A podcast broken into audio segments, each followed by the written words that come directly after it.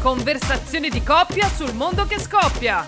Attualità, Politica antifascismo e unicorni. in compagnia di Giorgia, che sono io. e Giulia, che sono io. E bentornate! Sì! La siccità dovuta alla crisi climatica sta devastando la foresta amazzonica, ovvero il polmone del nostro pianeta. Ma tanto tu dici che ci serve un polmone per respirare? Di cosa vuoi conversare questa settimana? Allora, nel settimo municipio di Roma, la capitale, c'è stato il voto per la rimozione della croce celtica ad Accalarenzia, que- quella roba lì che si vede anche coi droni, sta, sta croce enorme. Ecco, la risoluzione poi impedisce anche a Casa Pound di fare la parata commemorativa per l'uccisione dei fasci nel 78, ogni 7 gennaio, quella roba là. Secondo te, Fratelli d'Italia e Lega cosa hanno fatto durante il voto? Cosa hanno fatto? Dimmelo tu. Se ne sono andati, hanno lasciato l'aula. Poi tu dici, non sono fascisti, cioè il simbolo fascista, uno dei, la croce celtica, la, la- la togliamo, no? E loro se ne vanno. Cosa ci manca per, per dire che sono fasci? Cioè questi se ne Ma vanno. niente, ma l'hanno pure detto, ma non... Cioè, Cioè, nel senso, se io vado in curva alla Juve, nel curva della Juve, sì. e la Juve segna e io esulto. Ah. Poi tu vieni da me e dici, ma sei Juventino? No, no. E a proposito di fasci, Ignazio La Russa ha detto Giorgia Meloni non è la classica donna, non ha avuto bisogno di un uomo per emergere.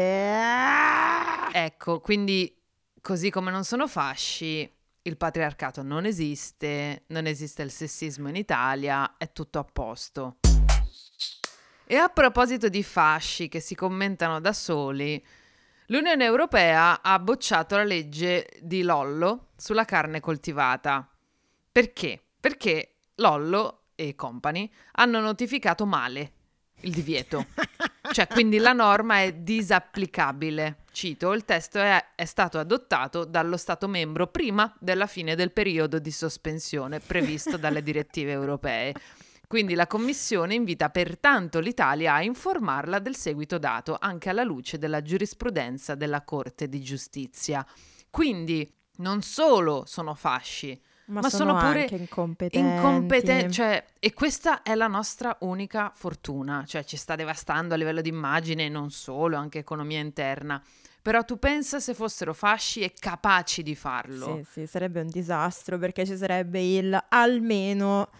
Cioè, sono cattivi, però almeno. No, probabilmente non potremmo neanche più parlare, non lo so quale sarebbe la, la situazione.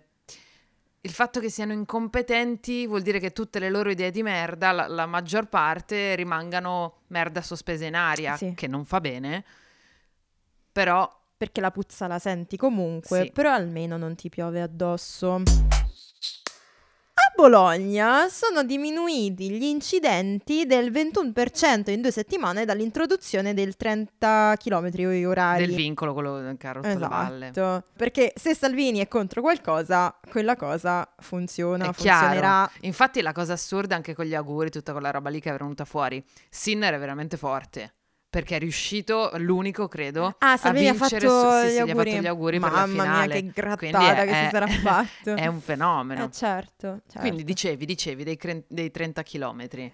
Ricordiamoci anche che Salvini aveva criticato Mhm. no, il comune di Bologna Certo. per l'introduzione di questo vincolo, dimenticandosi che stava eh, solo seguendo una direttiva del Ministero dei Trasporti e delle Infrastrutture. E chi è? Chi è il Eh. ministro del Ministero dei Trasporti? Mannaggia. Ma non vuol dire che se sono incompetenti non facciano del tutto danni, lo sappiamo, culturalmente o meno. Cosa è successo di orrendo tra le tante cose questa settimana? Il governo ha mandato degli ispettori al Careggi di Firenze, che è un centro d'eccellenza per l'assistenza psicologica e sanitaria a persone e adolescenti transgender, in seguito a un'interrogazione parlamentare della grande mente di Maurizio Gasparri. Ecco, per parlare con più sapienza di questo argomento e di questa ennes- di questo ennesimo attacco alla dignità, alla salute, a- all'esistenza di, delle persone trans, ci rifacciamo a un articolo di Isabella Borrelli, tra l'altro nostra ospite nella puntata 20, recuperate recuperate questo articolo, queste slide che trovate sui social di Isabella che ha scritto per domani. L'azienda ospedaliera universitaria Careggi, centro italiano all'avanguardia sui percorsi di affermazione di genere, sembra finita nel mirino dell'ultradestra. Un'interrogazione parlamentare di Maurizio Gasparri, una petizione dell'associazione anti-abortista Provita e alcuni articoli delineano un attacco ai ben pochi diritti delle persone trans in Italia. Comunque ovviamente Provita non poteva rimanerci fuori, cioè se c'è una merda le mosche arrivano. Il motivo? Il servizio del careggi per adolescenti e persone piccole trans. Quali sono le critiche? I punti chiave attorno a cui si impernia la strategia di attacco sono due. I bloccanti ormonali, che consentono di mettere in pausa lo sviluppo puberale per decidere con più calma se e quando intraprendere un percorso di affermazione di genere. Questi bloccanti ormonali, si legge, verrebbero somministrati a non ben definiti bambini. Seconda cosa, la presunta assenza di supporto psicologico alle persone trans più giovani. Due punti, scrive Isabella, che potrebbero essere sciolti leggendo le numerose pubblicazioni scientifiche in merito. Però, Isabella, anche tu che pensi che questi leggano delle cose scientifiche? Quindi, ricerche sui bloccanti. Molti studi hanno dimostrato che la somministrazione di bloccanti in adolescenza e non nell'infanzia come strumentalmente viene fatto intendere con la parola bambini evita lo sviluppo di ansia, depressione, stress e pensieri suicidi. Gli effetti della mancata affermazione sulla salute mentale delle persone trans sono alti, soprattutto in un paese come l'Italia in cui il diritto alla salute delle persone trans è quasi a zero. E poi il supporto psicologico. Si asserisce inoltre che non ci sia supporto psicologico alle persone giovani che si rivolgono al careggi. Accuse strumentali, due punti. La struttura stessa evidenzia che l'assistenza psicologica e psichiatrica è assicurata a tutti i pazienti. Non è invece obbligatoria, cosa ben diversa. Le persone trans non sono malate. I trattamenti e i percorsi dedicati dovrebbero prescindere da pratiche che trattano la loro identità come una malattia attraverso diagnosi mediche o il ricorso obbligatorio a psichiatrizzazione. Fino al 2017 la transidentità era ritenuta una malattia psichiatrica dall'OMS. Per cioè, ac- fino al 2017, capito? Esatto. Fino alla... Cioè, noi ci siamo conosciute nel 2017. Quando ci siamo conosciute, essere una persona trans significava essere... Cioè, madonna. Per accedere alla rettifica anagrafica dei documenti era obbligatoria la sterilizzazione tramite isterectomia o vaginoplastica. Tuttora la diagnosi di disforia di genere o di incongruenza di genere è necessaria. Per accedere al diritto alla salute dobbiamo avere una diagnosi che attesti che siamo malati, ma non troppo da autodeterminarci. Proprio per questo parte forse l'attacco al careggi. Il centro è quello che tratta le persone trans in modo più umano, senza iperpatologizzarle e riconoscendone invece autodeterminazione e dignità. Abbiamo detto che Gasparri, tutto quel mondo lì, Provita, Un'altra mosca che gira spesso in tutto questo è sempre molto fastidio pronunciarla, Sì. è arcilesbica, che magari le persone che sono meno dentro la comunità o più disinformate, uno pensa arcilesbica, bene, cioè nel senso è sotto il cappello di Arci e mm, vai di diritti. E soprattutto ha dentro la parola lesbica. Cioè, appunto parte della comunità, Esatto. uno dice dai è forte, no? Invece no, arcilesbica è il male assoluto, eh, ci va molto vicino, perché... È difficile fare una gradatoria dei mali. Sì. Beh, mettiamo tanti mali, Sì. compreso quello di Arcilesbica, perché Arcilesbica è un'associazione transfobica. Mhm. Eh, è tutto quel mondo mh, fasullo e per- pericoloso del femminismo trans escludente, no? il mondo delle TERF, per capirci. E cosa molto dannosa per la comunità è che Arcilesbica spessissimo parla a nome della comunità LGBT+, tra l'altro usando anche la T, che è quello che in realtà esclude.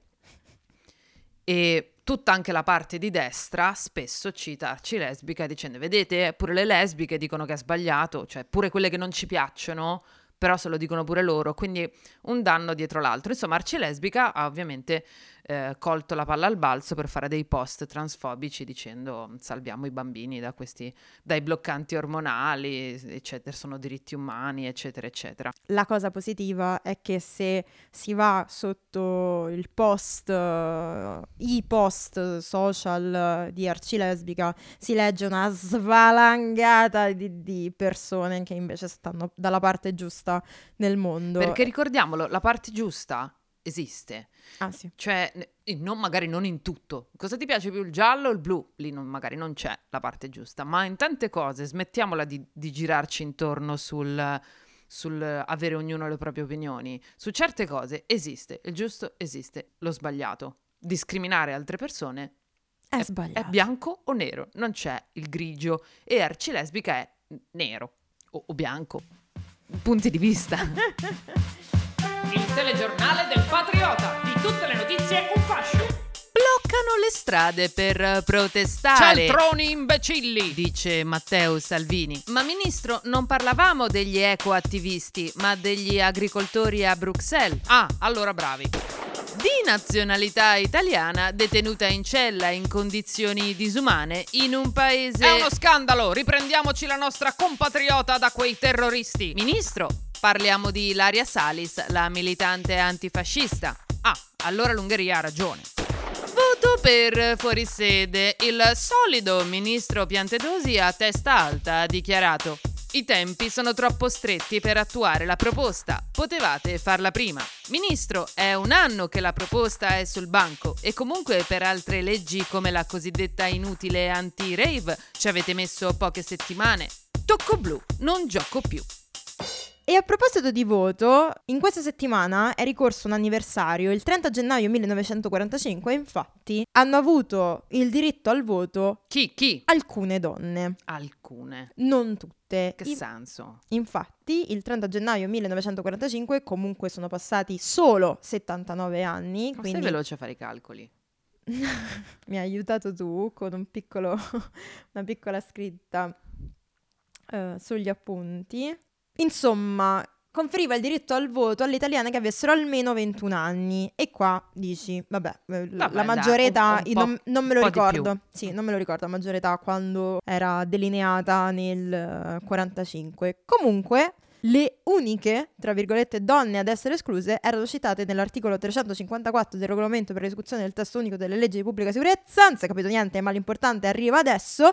Si trattava delle prostitute schedate che lavoravano al di fuori delle case dove era loro concesso di esercitare la professione. Ecco, allora no, niente voto. Il suffragio universale sarebbe arrivato poi insieme anche all'eleggibilità delle donne, perché questo era solo possiamo votare, ma votare per uomini. Altri anniversari verranno, vi ricorderemo passo passo come la storia della Repubblica Italiana è in realtà molto troppo giovane.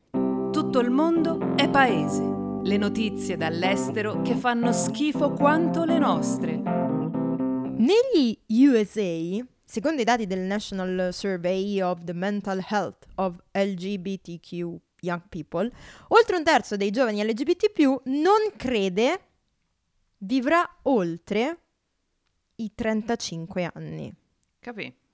Siamo tornati praticamente all'età media dell'impero romano. Sì, solo che qui è solo per una certa parte di popolazione. Poi io come ho detto anche la scorsa puntata, per altre persone, io dico a queste persone giovani, non vi preoccupate, tanto con ogni probabilità vincerà Trump. E dunque nessuno della vostra generazione arriva, anche gli etero, andate sereni. Ah, come ridiamo e scherziamo, come dice Giorgia, laughing and joking, qua arriviamo a dire la verità, anche se io continuo a non crederci. Eh, io spero tantissimo tu che abbia ragione. ragione. Tanto, certo, però certo. secondo me proprio no. Volevamo metterlo nella rubrica La curiosità inutile che però dovevate sapere. Ma no, perché questa non è una curiosità assolutamente inutile e quindi direi che non è neanche una curiosità, ma un'ennesima storia di sessismo, quindi eccoci, eccoci. Ecco, questa notizia l'ho scoperta da eh, Luca De Santis, ospite nella nostra venticinquesima puntata, Geek Queer, Sapevi che Monopoli non è come pensi tu? Cioè quel gioco qua- nel quale io e te litighiamo e sono, è l'unico momento in cui io e te siamo lì lì per lasciarci. Ma perché tu vuoi lasciarmi? Perché no, io sei sono tu che diventi, no, tu diventi proprio cattiva. Mi menti e mi metti sul lastrico proprio per il gusto di vedermi in difficoltà, ma ne parleremo in terapia, non è quello. Sapevi che Monopoly non è come pensi tu? Evidentemente no. Mm. Mm. Ecco, Luca De Santis ha scritto questo articolo su Out Magazine. Non tutte, tra cui tu, evidentemente, sanno però che il gioco del Monopoly non fu veramente inventato da Charles Darrow, benché lo spacciò per suo alla Parker Brothers, ma fu brevettato più di vent'anni prima da Elizabeth McGee. Game designer, scrittrice e femminista, McGee aveva inventato nel 1902 The Landlord's Game per illustrare i privilegi economici causati da una tassazione iniqua.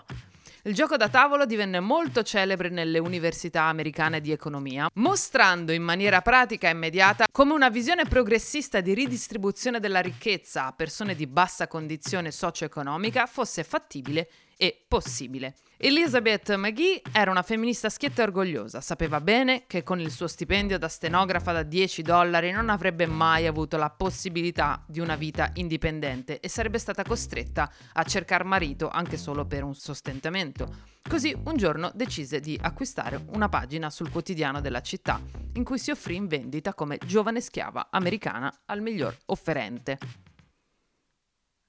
Hai capito? E tu non lo sapevi. Eh, no. E tu giocavi come giocano quelli cattivi.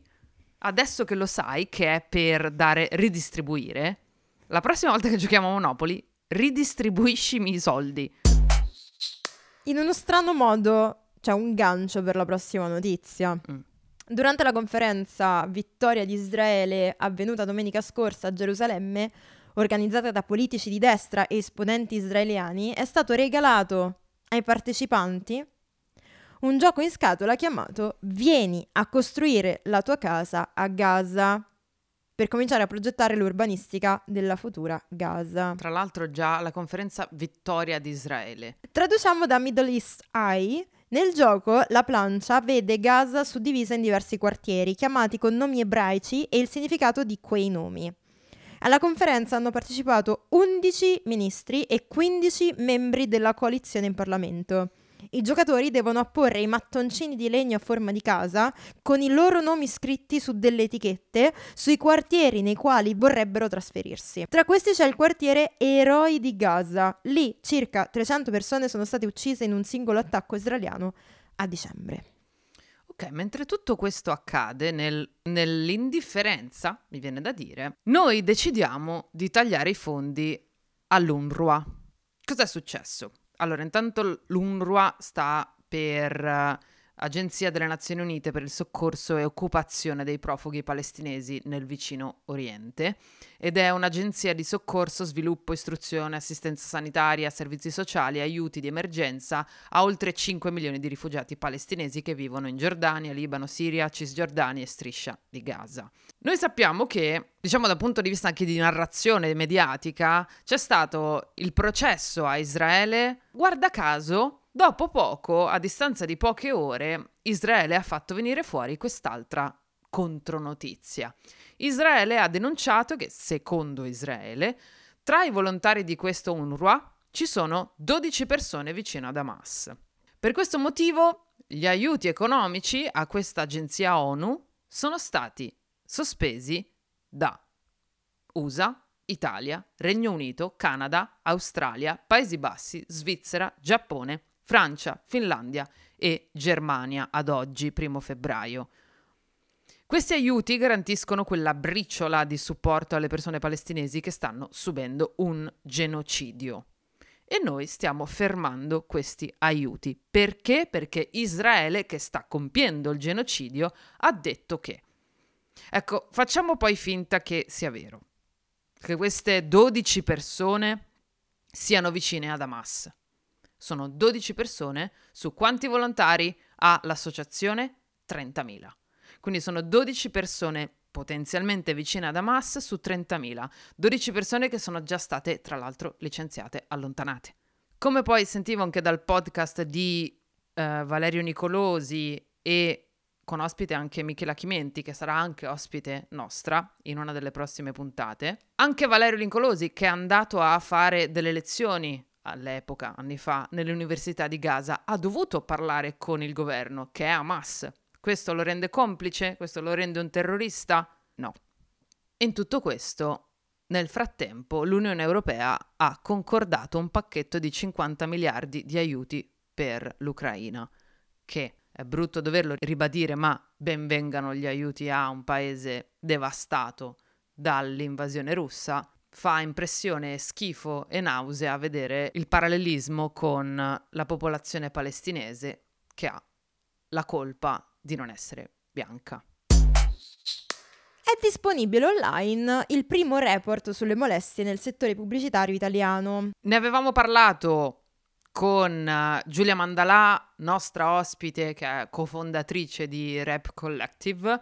E adesso sono usciti i report di quello che hanno esaminato in questa inchiesta durante l'autunno. Vediamo qualcosa insieme, ma in generale vi consigliamo e spingiamo, invitiamo ad andare sulla pagina di Rap Collective per scaricare il report che è molto più lungo rispetto a quello che potremmo raccontarvi ora. In Italia il 55% delle donne ha subito una forma di molestia sul lavoro. Nel 22% dei casi si tratta di contatti fisici non richiesti. Il 33,8% ha dato le dimissioni in seguito a molestie. Il 55% delle donne ha subito una forma di molestia sul lavoro. Questo dato è... Ehm... Esagerato, cioè, cioè esagerato nel senso folle, ma assolutamente credibile. Almeno la metà almeno la metà. Stiamo parlando del settore pubblicitario, ma sappiamo benissimo che è metonimia, possiamo dire, una pars pro toto, cioè è una parte del... Tu- chissà, facciamo finta che io abbia detto giusto, per dire anche altri settori. Il 77,9% delle persone che hanno risposto alla nostra survey ha dichiarato di essere stato oggetto di scherni e commenti inappropriati all'interno di un'agenzia dato che si traduce in dimissioni per circa una persona su tre. Tre.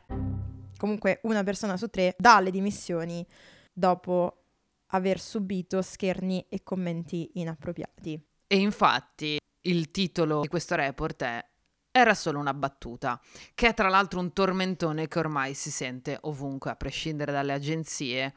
Ecco, quando sentite qualcuno dire era solo una battuta, è un enorme red flag.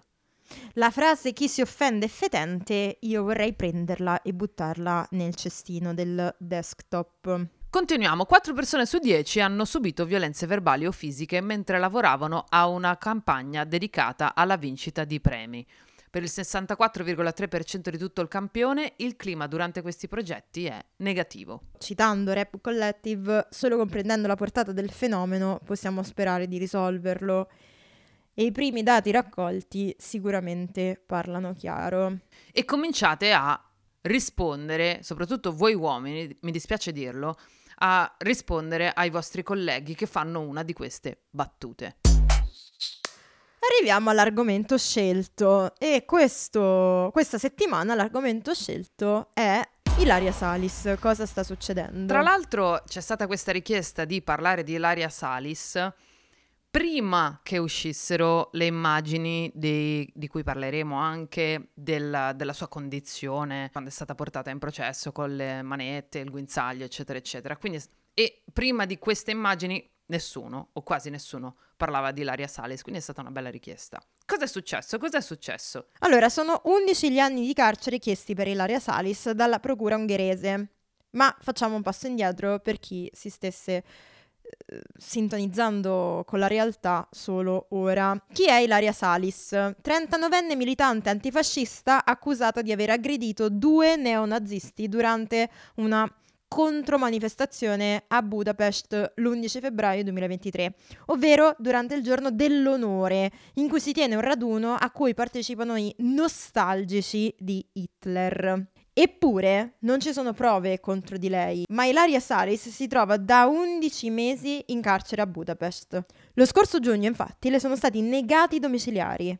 Che è successo poi? Che sono arrivate le immagini dall'ultimo processo in cui è apparsa, abbiamo detto, in catene a mani e piedi Quindi le immagini hanno fatto scalpore, il padre di Ilaria Salis dice che per cinque volte gli addetti dell'ambasciata italiana in Ungheria hanno assistito alle udienze di sua figlia e per cinque volte non hanno mosso un dito. Quindi udienze in cui lei era nello stesso stato, no? portata così a guinzaglio. E adesso stanno muovendo il dito, no? Tutto, tutta l'Italia. Certo. Nel 2014 Meloni diceva, in merito ai Marò, accusati di omicidio di due pescatori in India, il governo Renzi, sono eunuchi incapaci di riportarli a casa. Tra l'altro questa cosa di sono eunuchi, cioè non hanno il cazzo, quindi non sono potenti. Questo, per chi non l'avesse capito, è un'altra prova del maschilismo di Giorgia Meloni. Se non l'avete capito, ci facciamo una puntata doc. Segna. Urca. Dura 14 ore e mezzo il primo tempo. 2024, Lollo Brigida ha detto: Non ho visto le immagini, non commento. Ecco. Questa è una cosa che è giusto che dica un ministro proprio. Cioè gli dici, mi commenti sta cosa? Guarda, non, non ho non ho fatto il mio lavoro, cosa che palesemente non è vera, le avrà viste, non avrà saputo cosa dire, gli hanno detto Lollo stai zitto perché ogni volta che parli dice una minchiata, eppure è riuscita a dirla anche senza commentare. E poi Giorgia, la nostra Giorgia, cosa ha detto? Anche in Ungheria c'è l'autonomia dei giudici e i governi non entrano nei processi. Quello di cui ho parlato col primo ministro ungherese Orbán è che venga riservato un trattamento di dignità, rispetto dei diritti e un giusto processo.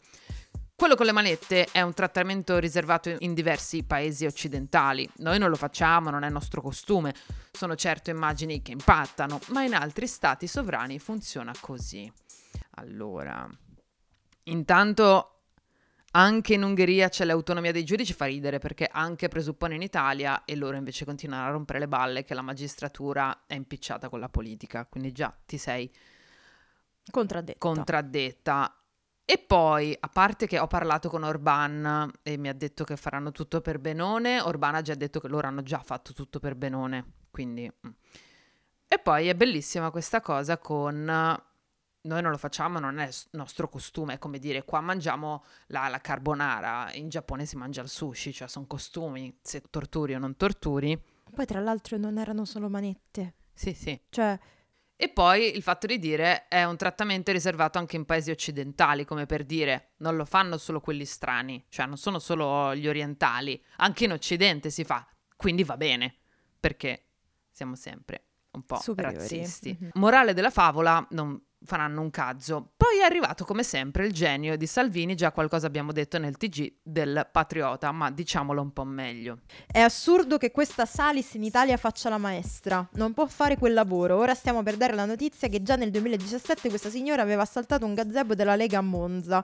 Vedete, vi pare normale che una maestra elementare vada in giro per l'Europa e adesso scopro anche in Italia a picchiare e sputare alla gente? Ripet- Meraviglioso, ma- cioè allora tu sei lì che sei in condizioni disumane, sei nella merda, vi- cioè sono 23 ore chiuso, non c'è niente. Ti prendi pure parole dal vice premier. Cioè, Questa cosa è fantastica. E la cosa che mi fa ridere a livello grammaticale è ora stiamo per dare la notizia che. La stai dando adesso, non è che ora stiamo per dare. Tra l'altro è una notizia vecchia, Eh, ma lui è mm, tarato sul linguaggio dei post. Quindi sta per schiacciare condividi. Sì. Aggiunge, ripeto, vi pare normale che una maestra elementare vada in giro a menare la gente? Io sono preoccupato che bambini di 6-7 anni stiano con un individuo del genere. Io non credo che possa lavorare come maestra. Cioè, veramente, questa qui, questa ragazza è in condizioni disumane. Ehm, il padre ha parlato dicendo che non ha avuto assorbenti per eh, mesi, non c'erano docce, c'erano gli scarafaggi, non c'era aria se non quella che arrivava dallo spioncino della, della porta della cella. Situazione inimmaginabile e eh, gli sono stati messi dei- degli stivali con dei tacchi a spillo non della sua taglia, inoltre, quindi torture. E il vice premier dice che questa non deve fare la maestra in Italia perché e dà già per scontato che va a menare la gente. Quindi da solitamente garantista che è con i suoi amici fasci, lei invece è palese già che sia colpevole. Che poi, ovviamente, pure se lo fosse, non dovrebbe essere questo il trattamento. Quando ha detto sta incredibile fotonica, forse uno dei suoi record anche a livello di, di minchiaggine, dopo aver detto questa cosa, c'è stato un, un veloce risveglio di Elish Line. Le è venuta la risposta e ha detto, viene da chiedergli come possa chi è accusato di sequestro di persona fare il ministro. E comunque nel 2017 Ilaria Salis fu assolta. Il padre ha quindi dichiarato che eh, faranno querela per diffamazione contro Matteo Salvini. Cioè, tu dimmi se in un momento così ti devi preoccupare di doverti difendere da chi ti dovrebbe difendere. Ogni settimana noi cerchiamo di fare il punto di quello che è successo, di quello che ci ha colpito, di quello che dovrebbe colpire i cuori e le menti di tutte le persone che ci circondano, che vivono in questo mondo. Sicuramente non raccontiamo tutto. Il podcast dovrebbe durare veramente le famose 14 ore che citavo prima Giorgia. Vogliamo provare ad essere sempre più precise. Abbiamo bisogno anche della vostra voce, quindi scriveteci, dateci idee, fatevi sentire. E come dice sempre Giorgia, buona lotta. Questa era una delle conversazioni di coppia sul mondo che scoppia. Se volete potete fare un salto sulle nostre pagine social per vedere nuovi contenuti e proporre argomenti per le future chiacchierate insieme. Grazie per averci ascoltato e alla prossima! Ciao ciao!